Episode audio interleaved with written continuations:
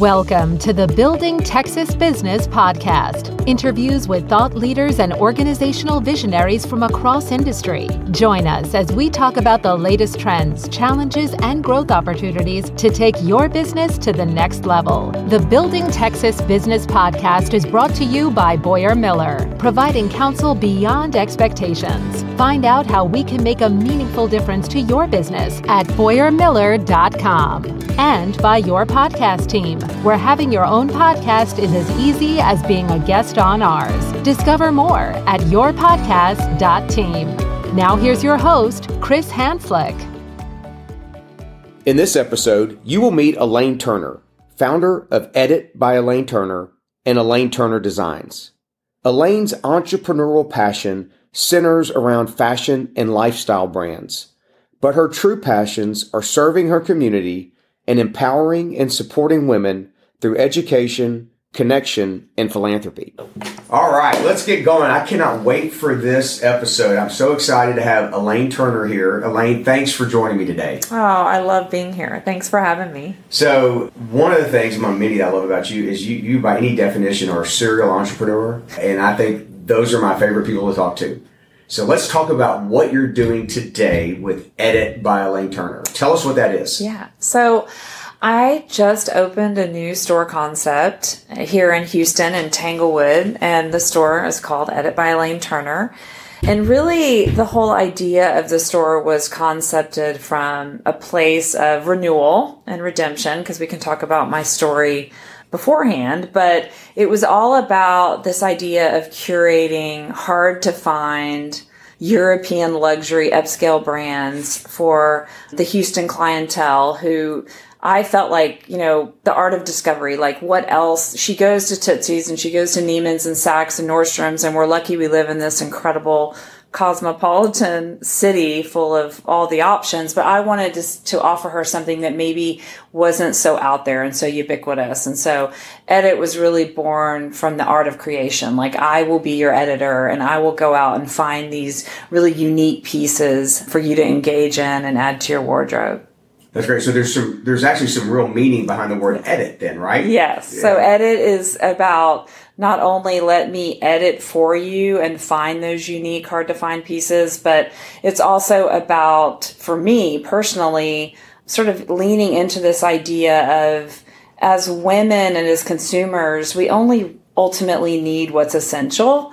And I think as we age and we become more mindful about what we put on our bodies, what we put in our bodies, that, you know, we don't, it's not always about quantity, right? We don't have to buy like you know every trend that's ever offered to us like we can be more thoughtful about what we choose. And so it's about letting go of the unnecessary and really retaining what's of value to you. And so edit is supposed to be all about that. Like i'm saying this is what's of quality to you. I love that. I love the thought behind it. Thank you. Because you're right. You can go into any store oh, and get stuff. So the, you know this is one this is an episode where i'm like there's so many different directions to go with you. But i think you're right. You talked about renewal and redemption you have an amazing story because this is your second go at it, and the first was successful. Yeah. Sometimes people's second goes coming out of failure. Let's talk about your passion and what got you into the kind of the fashion industry. Talk a little bit about that first venture, I think, in doing that. What inspired you to start what was called Elaine Turner or Elaine Turner Designs back in what 1999, 2000? Yeah, yeah exactly. 20, yeah, yeah. almost 24 years a ago. A while ago, Chris. You must have been an infant. I was 29 or 30 when I started Elaine Turner Designs. And really, my story really comes from an origin story of entrepreneurship. That's the number one thing. Okay. I was born in a family of entrepreneurs, and I'm kind of a believer that entrepreneurship is sort of passed on through DNA. I think you've got to be a little left of center to engage in being an entrepreneur because it's high risk you kind of it's lonely you know you're the one kind of putting yourself out there thinking of these ideas and visions and you're all you know usually entrepreneurs are trying to solve problems so right. they're thinking hey what's not out there that could be out there And I watched both of my parents start companies, and both of my siblings also at one time had their own companies. And so I feel like for me, it was sort of osmosis. You know, I was very much inspired by my parents. They were my mentors growing up. And so I always knew when I went to school, I went to UT, and I majored in advertising marketing, but I always knew I wanted to do something in fashion because my mother always encouraged, you know, this is how you express yourself. And it was always done from a more thoughtful, deep way. She was saying, not just fashion you know, because of materialism, but she would literally watch me walk downstairs and say, Oh, you have a gift. Like, you should really think about something in fashion. Like, this is a, the art of communication. You, you mean she, she wasn't one of those moms that looked at you and goes, You're not wearing that, Yeah. well, maybe a couple of times. You know, it's an evolution, Chris. I'm mm-hmm. not saying that I came out of the gate putting all the outfits together right, but she always encouraged me on a much deeper level that I think this is something that you should offer the world, you know, and so even in my teens and my 20s, I knew I wanted to do something in fashion. And so I went to UT and then I immediately called a mentor of mine, Joanne Burnett, and said, I really want to do something in the fashion industry. And she said, Hey, there's this company out of Dallas. You should talk to and they might give you kind of an assistant job in the fat in the design area or whatever. And so it just was a super you know very organic growth for me. Back when i was at UT there was no fashion merchandising program so that wasn't it so i had to learn everything in the job you know on the job and have like mentors train me. Right. But always knowing i wanted to start my own thing. Okay. And that was always there. It didn't really happen like some people say that sort of happened by happenstance. For me, it was pretty intentional that I knew in my 20s I wanted to learn everything and then I wanted to start my own business. So, you know, that's, I hear that story a lot, but you also hear the ones where, like you said, there's yeah. a problem to solve and someone says, okay, I'll, I'll do this. Let's talk about uh, taking you back to that 28 to 29 year old self when you said, okay, now it's time. Mm-hmm. You know, some people, you know, are scared to take that step. I mean, let's talk about and kind of educate the audience. You know, what was it like for you to get to the point where I'm ready to take this risk. Yeah. What was that like? What did you learn from that experience? Yeah, I mean, that's a great question. I think I knew when I was 29, I had learned a lot in New York. I went from Dallas to New York and worked for several companies in New York. And I started recognizing in the market that accessories were really taking a much bigger I would say segment of the market. So like the big designers at the time, like Donna Karan and Ralph Lauren and all the, they were starting to do these handbag collections or accessory collections, right? Okay. Where they were really starting to kind of form a look and a name for themselves in that area. And Kate Spade was just coming on the scene. And I thought, oh, there's something there that I think uh, there was a void that I could fill, like an accessible price point and I really focused on novelty applications. So I was really known for this resort wear look where I did raffia wrap bags and tortoise shell handles, and I did a lot of specialty leathers like python leather leathers with multicolor. So a lot of novelty, right? Okay. From Texas, so color and bold, and so I started thinking to myself, well, what if I did a small handbag collection? and put it out in the market. And I really thought about my price point because I wanted it to be accessible luxury price point and started to see if I could sell my wares, you know, and I had just moved back from New York to Houston and my first literally I have this memory my first account was walking into Tootsie's and Mickey Rosmarin and meeting with me in private and saying I'll carry all your collection on consignment for the first 6 months and if it does well then I'll start buying it. Wow. And so I said it's a deal and then that was how I started and the bags were made in Brooklyn and he really mentored me on price and segmentation of the market and who you're catering to and the look and feel of the bags. And he was a huge part of why the company grew because he really helped me understand, I think, from a little bit more of a mass perspective, how to grow the business and not keep it so boutiquey, right? right. But to be able to kind so, of get a scale to it. Exactly. And then I was able to get into Neiman, Saks, and Nordstrom and started growing a really large business from there. So, okay, as you got this fashion mind and creative mind, I mean, what were some of the things that you had to learn to grow that business uh, to scale. Let's talk about that. I mean, and if you think about something like a failure, man, that oh, that went horribly wrong. Oh, yeah. But by gosh, I'm glad it did because I learned so much. Many failures and challenges and opportunities along the way. But I mean, I think that what I learned is the idea was really about offering sort of this accessible, ladylike, elegant, accessory line to women who I felt like that wasn't really happening. Like as much as I loved Kate Spade, it was very basic at the time. It was like nylon little shopper bags, right? No offense, Kate. No, we love Kate, but I'm, and now it's very novelty. So we all evolve. But at that time, yeah, at that time it was just this really simple kind of utilitarian shopper bag. And so I felt like I had a niche and like, let's add novelty into the handbag space.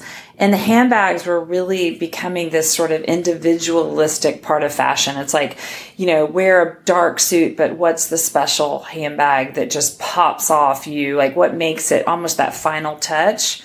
And so for me, the challenge is, I think what I learned is, okay, how do I retain the novelty and the specialty part, retain the price, keep the price where it needs to be, but also have a product that is appealing to a lot of women because I was growing scale. I mean, I was right. like, I want to open stores. I want to be in wholesale. I mean, I had my own New York showroom.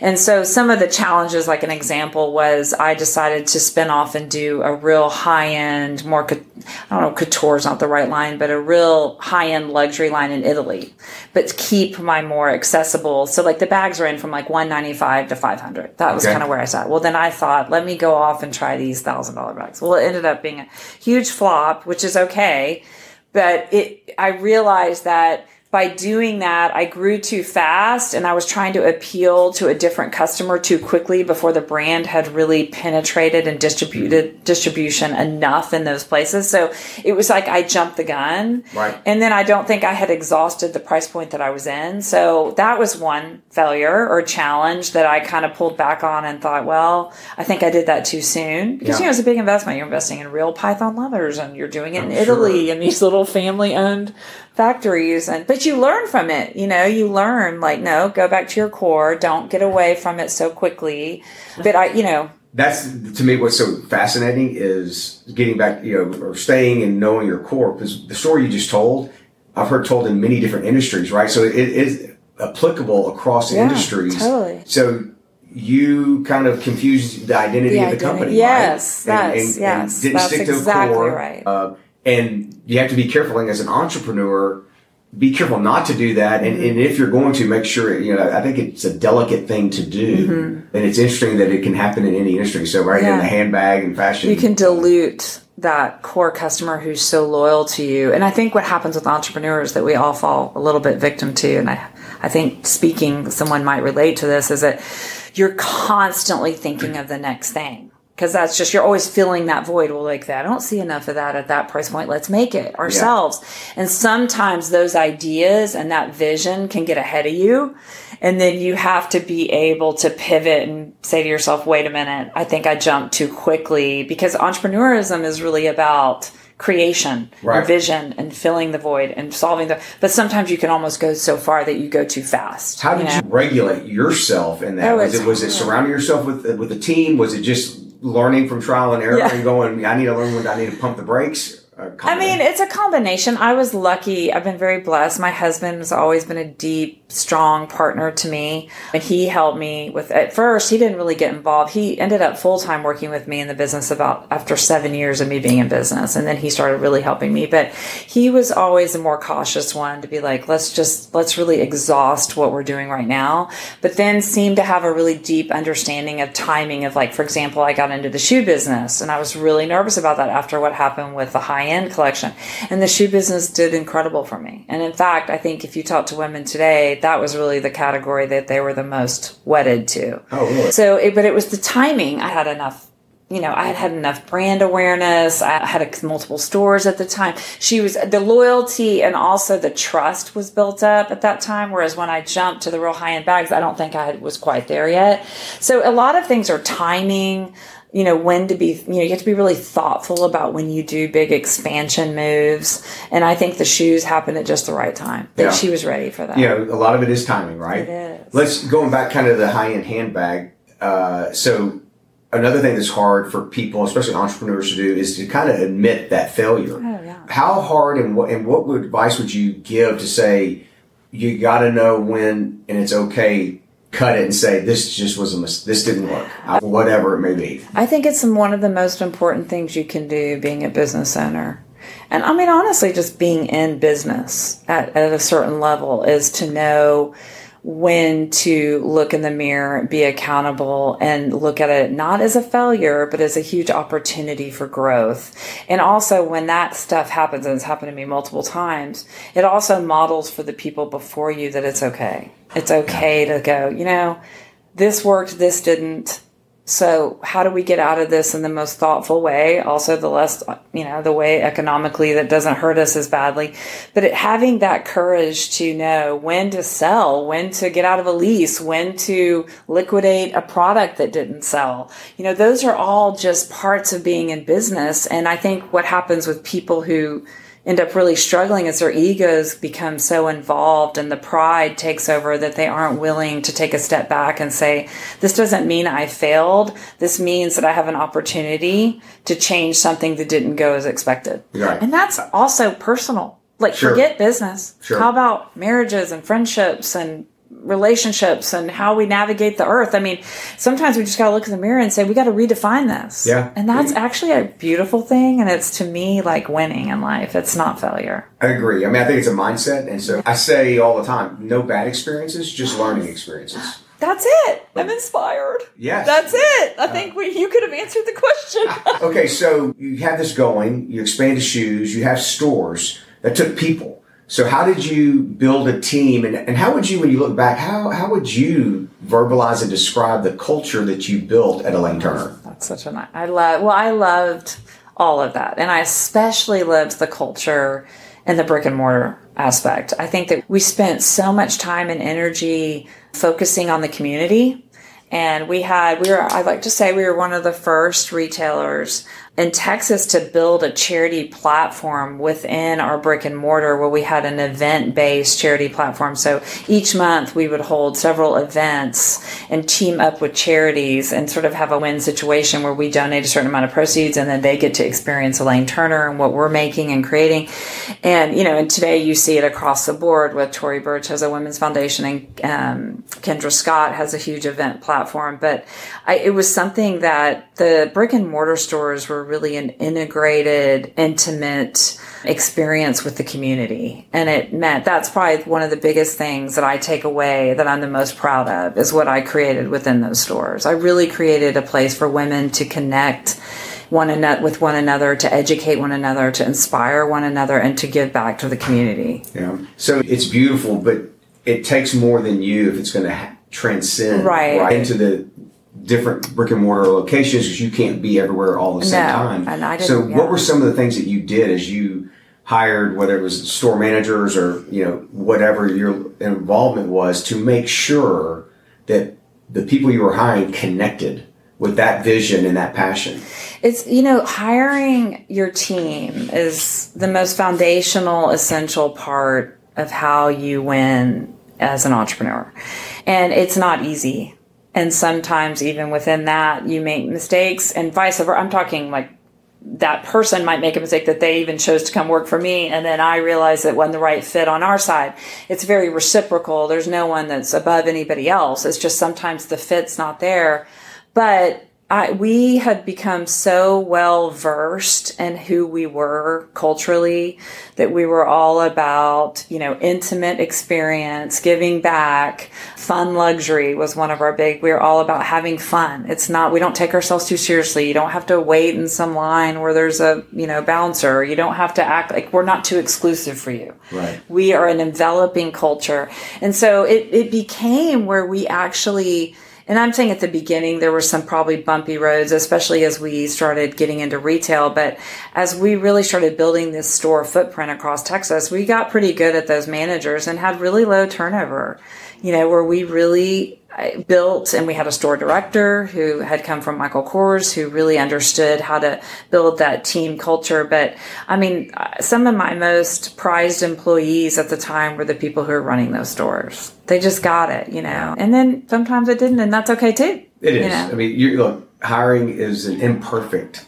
process, Yeah. right? And I think, but if you have a core identity that you know, uh, you'll know when there's a fit and when there's not. Exactly. And then the key Exactly. is if it's not a fit to move fast. Yeah. And they've all gone on. I mean, it's just interesting you've asked me this question because we are going pretty personal, but you know, as I was uh, launching Edit, I started looking for some of my older leaders that I loved, and they, I mean, I look at my husband, I'm like, oh, they're run. One's running Carolina Herrera here in Houston, another one's store director of Kate Spade, another uh, Jim's like, well, we, you know, help to give them that foundation, and that's awesome. But I mean, nothing makes me feel better about mm-hmm. myself to see some of those women soar in the retail space. It's like a proud parent, yeah, right? Yeah, and beautiful people. So that's good. That's so good. So as you ran the company, I know you got to a point where you decided it was kind of time to put things down. Yes. And you, the original Elaine Turner, you closed over a period of time. Mm-hmm.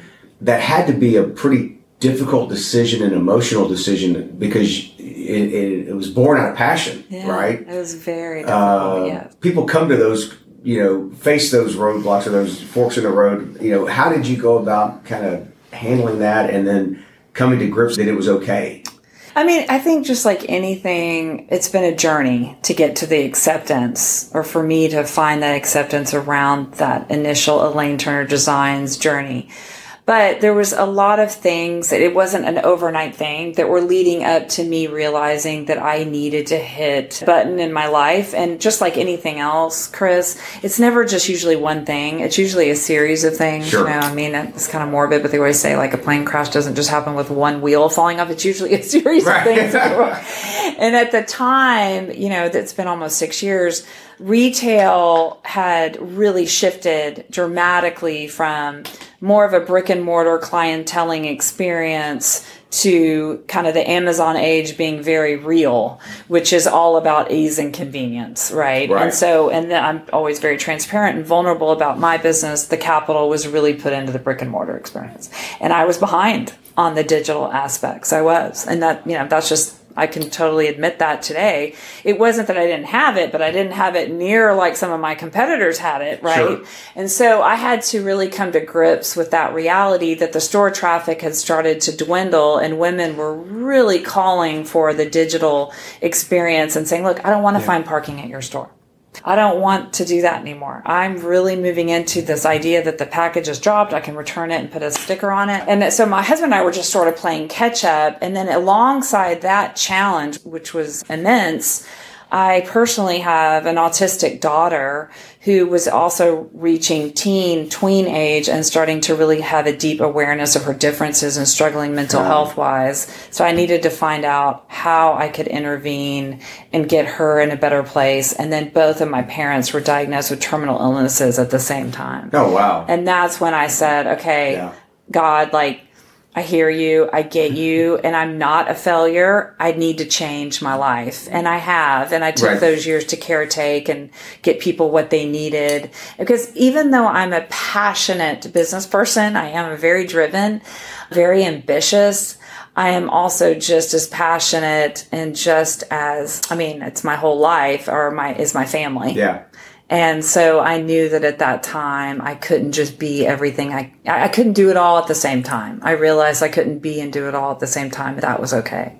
That, you know, it's a beautiful story. I know they're, they're, those things aren't fun to go through. I'm so sorry to hear but there's seasons in life, right? Yes. And I think you know one of the there's always lessons in every story, and, and, there's a lesson in what you just said to me, and that is as passionate as you are about your business, keep your priorities straight. Yeah. Family always comes first. Yeah. And you're right; it, it didn't define who you were to shut the store down. Right. So that's you know it's a, it's a, a beautiful thing, and I'm sure it was hard to go yeah, through. The, I want to take you back to something you said because I think there is some learning in, and I always have a question for you because you said, look, I, I, realized I was behind in the digital, mm-hmm. right? I was in the brick and mortar. When you look back at that, was that a function of you just truly believe brick and mortar was the way to go and, and this digital was a flash in the pan, or do you think you miscalculated the the digital presence and how it was really going to affect the industry and change the industry? I was not at all discounting digital. I had a very built out website, three full time employees who worked on my, and so it was honoring that digital was real. I had no idea how quickly the digital consumer you know landscape would shift it was one of the most massive market shifts i think if, if you studied it yeah that's ever happened it happened so fast I mean, the Amazon age is real. It sure. just took over business. It was just all of a sudden you're buying on this interface and you're not walking into stores as much. And it was, it happened so fast. Like I remember my husband, like, we got to hire more digital people and we started hiring them. But as quickly as we'd hire them, it was just like our competitors were starting to offer, you know, free returns, all this stuff. Like you will just come pick it up for you. Like it, it was just became like, it was literally the way people were doing business. And I just had no idea how quickly I thought it would just seamlessly fit into the brick and mortar footprint. Yeah it took over. I mean, women were like, well, just ship it to me. Even just living like you live right here, I live over in Tanglewood, like you're you know, no, you saying no, you need to ship it to me. Like even today, I sitting at your coffee, yeah, you know, yeah, I'm kitchen. not coming. Right. I'm not coming. Yet. I don't have to get dressed up. I'm not. So and I'll order two and just, return one. Yeah. So even our Houston base, which is our Houston Dallas, our largest, they were ordering on my website online and not coming in anymore. But I still wasn't able to provide the type of service that I think they were used to even online. I was struggling to keep up with that. But what's interesting is how things come around in life is I think there's been a real balance now. I think that's a little bit over. I think digital is still a value and I know you sure. ordered lots of Christmas presents online. I Almost all. Right. but I still think brick and mortar now has eased back into people wanting more human interaction and tangible experience of product, especially luxury product. I think yeah. people still want that. That's so. what is funny is I tell people the story, they've seen it in Holly's my two girls they create like these PowerPoint presentations with pictures of their Christmas list with hyperlinks to the website. So yes, I did a lot of online shopping hyperlinks to the uh, website. uh, but the higher end things, I did have to go to a store for a few things. So there so, you go. Yeah. I'm a living so, example of what you okay, just said. Good, good. Because there is a place for brick and mortar and for human interaction and human connection and educating them on product and servicing them. Tell me where you're going. Tell me about, you know, what you need. And I think that's all finding much more of a balance now than it was six years ago. Yeah, yeah. So let's talk a little bit about you as a leader. How, how would you define your leadership style and, and how did you try to show up, you know, in that 20 something years you were running Elaine Turner as a leader? Mm, I think my biggest gift as a leader is I think I'm a very empathic person. I, so I'm very committed to putting myself in somebody else's shoes. And I think that's helped me especially lead women because my 99% of my employees were women. And women hold a very complex position in society because of the roles and responsibilities that we have and the opportunities that we now have and the dual income families that we're creating. And so women are holding a lot of hats and are trying to be and do for a lot of people in their life. I like to call it the impossible paradigm, right? So I think that I held space for that. And I think that when I look back as a leader, I hopefully felt like most of the people who worked for me knew that they could pretty much come in and be vulnerable with me about what they could and could not do within the role that they had at my company. I also think that I'm a, vi- I think I have vision. I don't want to like be arrogant say I'm a visionary, but I think I have a lot of vision so I can look at things really high level and not get so in the weeds where we forget what we're doing as a company and what we're providing. So I'm very passionate about looking at things very philosophically and like, well, what is it we're ultimately trying to provide? What, what's our cut through line here? What are we trying to do? I think that's another attribute that I am proud of. I think there's also challenges and opportunities and things where I've had to grow. I kind of lack structure. I've had to really lean in and into how do I build more structure. I think a lot of entrepreneurs are sort of impulsive and are like out there trying to fill the void. And I think I've had to really understand guardrails and understand how people need structure if they're going to work for me. So that's a big opportunity for me. It's like, okay, how do I provide them what they need to feel like they're doing their job the best that they can? And that's something I've had to work on. Yeah. So, I mean, you know, as a leader, it's just like human, it's just being human. You know, there's some things that come really naturally to you and to me, but then there's other things I'm like, oh yeah, she really wants to have an understanding of her roles and responsibilities. Let me write that up. Better write that down, yeah. So I think it's just, it's just an evolution. It's a yeah. growth, you know.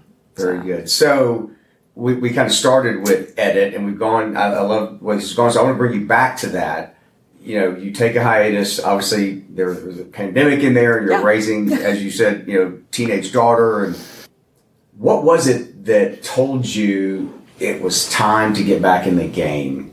Yeah, it's such a profound question. I, I, you know, I had no, I was really tunnel vision for probably three and a half years there where I was just in this mode of caretaking and frontline decision making for my parents and my daughter and just and my husband had just recreated his whole deal and he was sort of out there sustaining us, you know, which we had never in our whole marriage had never not both worked. So that was a real interesting how we were going to figure each other out with our roles changing so much. Yeah. Like I went through a deep identity crisis of like, well, who am I now? If I'm Sure. not this owner and this fashion person, I'm like, you know, who am I? I had a big grief process over uh, kind of unraveling that. And he did too with me, you know. So it was an interesting watching us try to figure each other out. But we actually made this decision to once our daughter transitioned to this therapeutic boarding school that we found for her that she's done beautifully well at, but it was really hard for my husband and I. We went and lived in Santa Fe for six months and sort of decided that we needed a healing opportunity, you know, of her kind of letting, leaving the home and edit was kind of born in that sacred space. And I think it's because Chris, I had a moment that I could actually create space within myself for something new for me. Because for so many years, it was all about somebody else. Sure. I was trying Sure. to kind of save these people that I love so dearly. And so I started talking to my husband saying, you know, I have some ideas of something that maybe we could think about. And he's hugely entrepreneurial too, which is a whole other conversation we could have. But he was well, maybe like, we'll have him on. Uh, as he is huge, and he was like, "Let's talk about it." And so we started brainstorming it over, you know, burritos, and like, we'd sit in town, and I started telling him kind of my thoughts about, you know, Tanglewood needs this new idea. We need to serve women, and brick and mortars, you know, things are coming back. Because I read all the time about consumer, you know, the product sector and retail. And he was like, oh, I'm in. I think we could do it. I think we need to bring that to the customer. And so it just slowly started seeping into me. And then I started going to market and he would come with me, finding all these unique lines, esoteric lines that nobody had heard of. Like a lady from Copenhagen I was the first person to bring her to the US and doing Oh, all wow. these things where I was like, I'm going to take a risk. And she did great. I mean, we just had three months of selling with her. But anyway, so just really leaning into this idea of finding these really unique lines. And, and it took us about a year. I mean, we did a year of like negotiating the lease and meeting the contractors and coming up with the store idea, the space. And I'd love for you to come by and see I'm, it. I'm gonna come out. Yeah. So you know, tell where is the store now? So it's on Woodway and Voss, right across from Second Baptist Church. So literally kind of in the heart of Tanglewood Sure. residential area. Right by that Carrabba's over there, you know. Oh, perfect. Yeah, Yeah. everyone knows where that is. I Uh, know. so, uh, so you, second go round, you opened just recently, like a couple months ago. Yeah, I opened October 9th. So yeah, what's today? Today's January 10th. So yeah, it's just been a few months Yeah. and going well. I take it. It was it's great. I mean, it was just a total whirlwind because it's funny. I opened the store, of course, holiday time period. It's like, you know, I'm trying to get press. I'm opening up during the busiest season of the, you know, the year in retail. And so it went great. And I, we beat all the goals that we had, but it's been also kind of a internal reset for me to kind of what is that balance for me uh, being an owner again but not losing kind of my sense of equanimity if you will. Like I, I i can go real strong real singular into my career and i've had to kind of really do a lot of self-awareness work about okay lane this was a lot so don't lose yourself in it and because you don't want to lose the joy in it and so there's been you know even in the three months there's been some setbacks that have happened already there's been some huge wins that have happened already i've had to hire a new team and so you know, I'm not going to lie and say, oh, it's just all like, oh, this perfect law. I mean, it's been where I'm like, oh shit, I got to fix that. I got to do that. But, you know, I'm doing it. Yeah. And, and I wouldn't be doing anything else. So how would you compare kind of starting the first one to starting the second one? Oh, I'll tell you what. You know, I want you to answer that, but I'll tell you. I remember when, when we were about to have a, a second child, and I, I looked at someone. and They're like, "Oh, they, people think, oh, you got this. You know what you're doing." And I said, "You tell me something you've done for the second time in your life, and you felt like an expert, right?" oh my God. It's so true. I mean, it's been so, it's so funny because the first time I was so young. And you know, with youth comes a nice amount of ignorance. Right. And so you have no idea what you're about to do or the consequences of what you're about to do. And you're like, yeah, I got this. You know, I'm going to put some little money in. We're going to start this thing. And I started getting handbags shipped to me from Brooklyn in my living room. And I had a baby at the time. And I just thought, oh, I'm going to figure this out. But when you're young, you know, you feel good, your body works. You're like, I've got it. And then as you age and you understand what really the consequences are of choices that you make, right. you become much more thoughtful and mindful and cautious about what you're going to actually do and the choices that you make in your life. And so edit was very mindfully thought out before I did it, before I signed that lease. But with that said, it's been a whirlwind, you know? And so, and I'm older.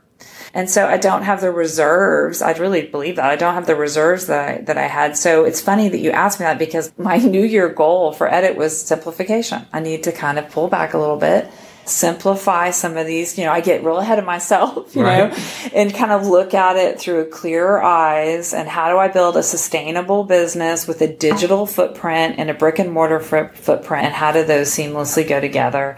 And so it's really been about how do I make this something that is balanced and joyful and even in the hard stuff, I can see the joy and it doesn't get away from me. It doesn't go off the rails, you know, but it's hard. I mean, the second one isn't necessarily easier. No. It's uh, just different. That makes sense to me, right? Yeah. That, I think that's probably the best way to put it. Just, Elaine, what a wonderful story. And you're just a joy to be with. So we're going to go a little personal to wrap this thing up. Okay. Uh, what was your first job? My first job was working at Sugar Creek Country Club's tennis shop. But uh, do you want to know? tennis what, clothes, huh? well, I was stringing rackets. I was a big tennis player. Okay. And I was a teenager. But I guess if you're saying my first kind of yeah. real job, no, that, that, that, was job. That's what I was looking for. Like what tennis. you did when you had your first job to make a paycheck. the tennis. I worked at the yeah the tennis shop. And so my favorite question, especially for the lifelong Texans, is what do you prefer, Tex-Mex or barbecue? Tex-Mex. Okay. No hesitation. Finally, we'll wrap this up on this question. If you could take a 30 day sabbatical, where would you go and what would you do?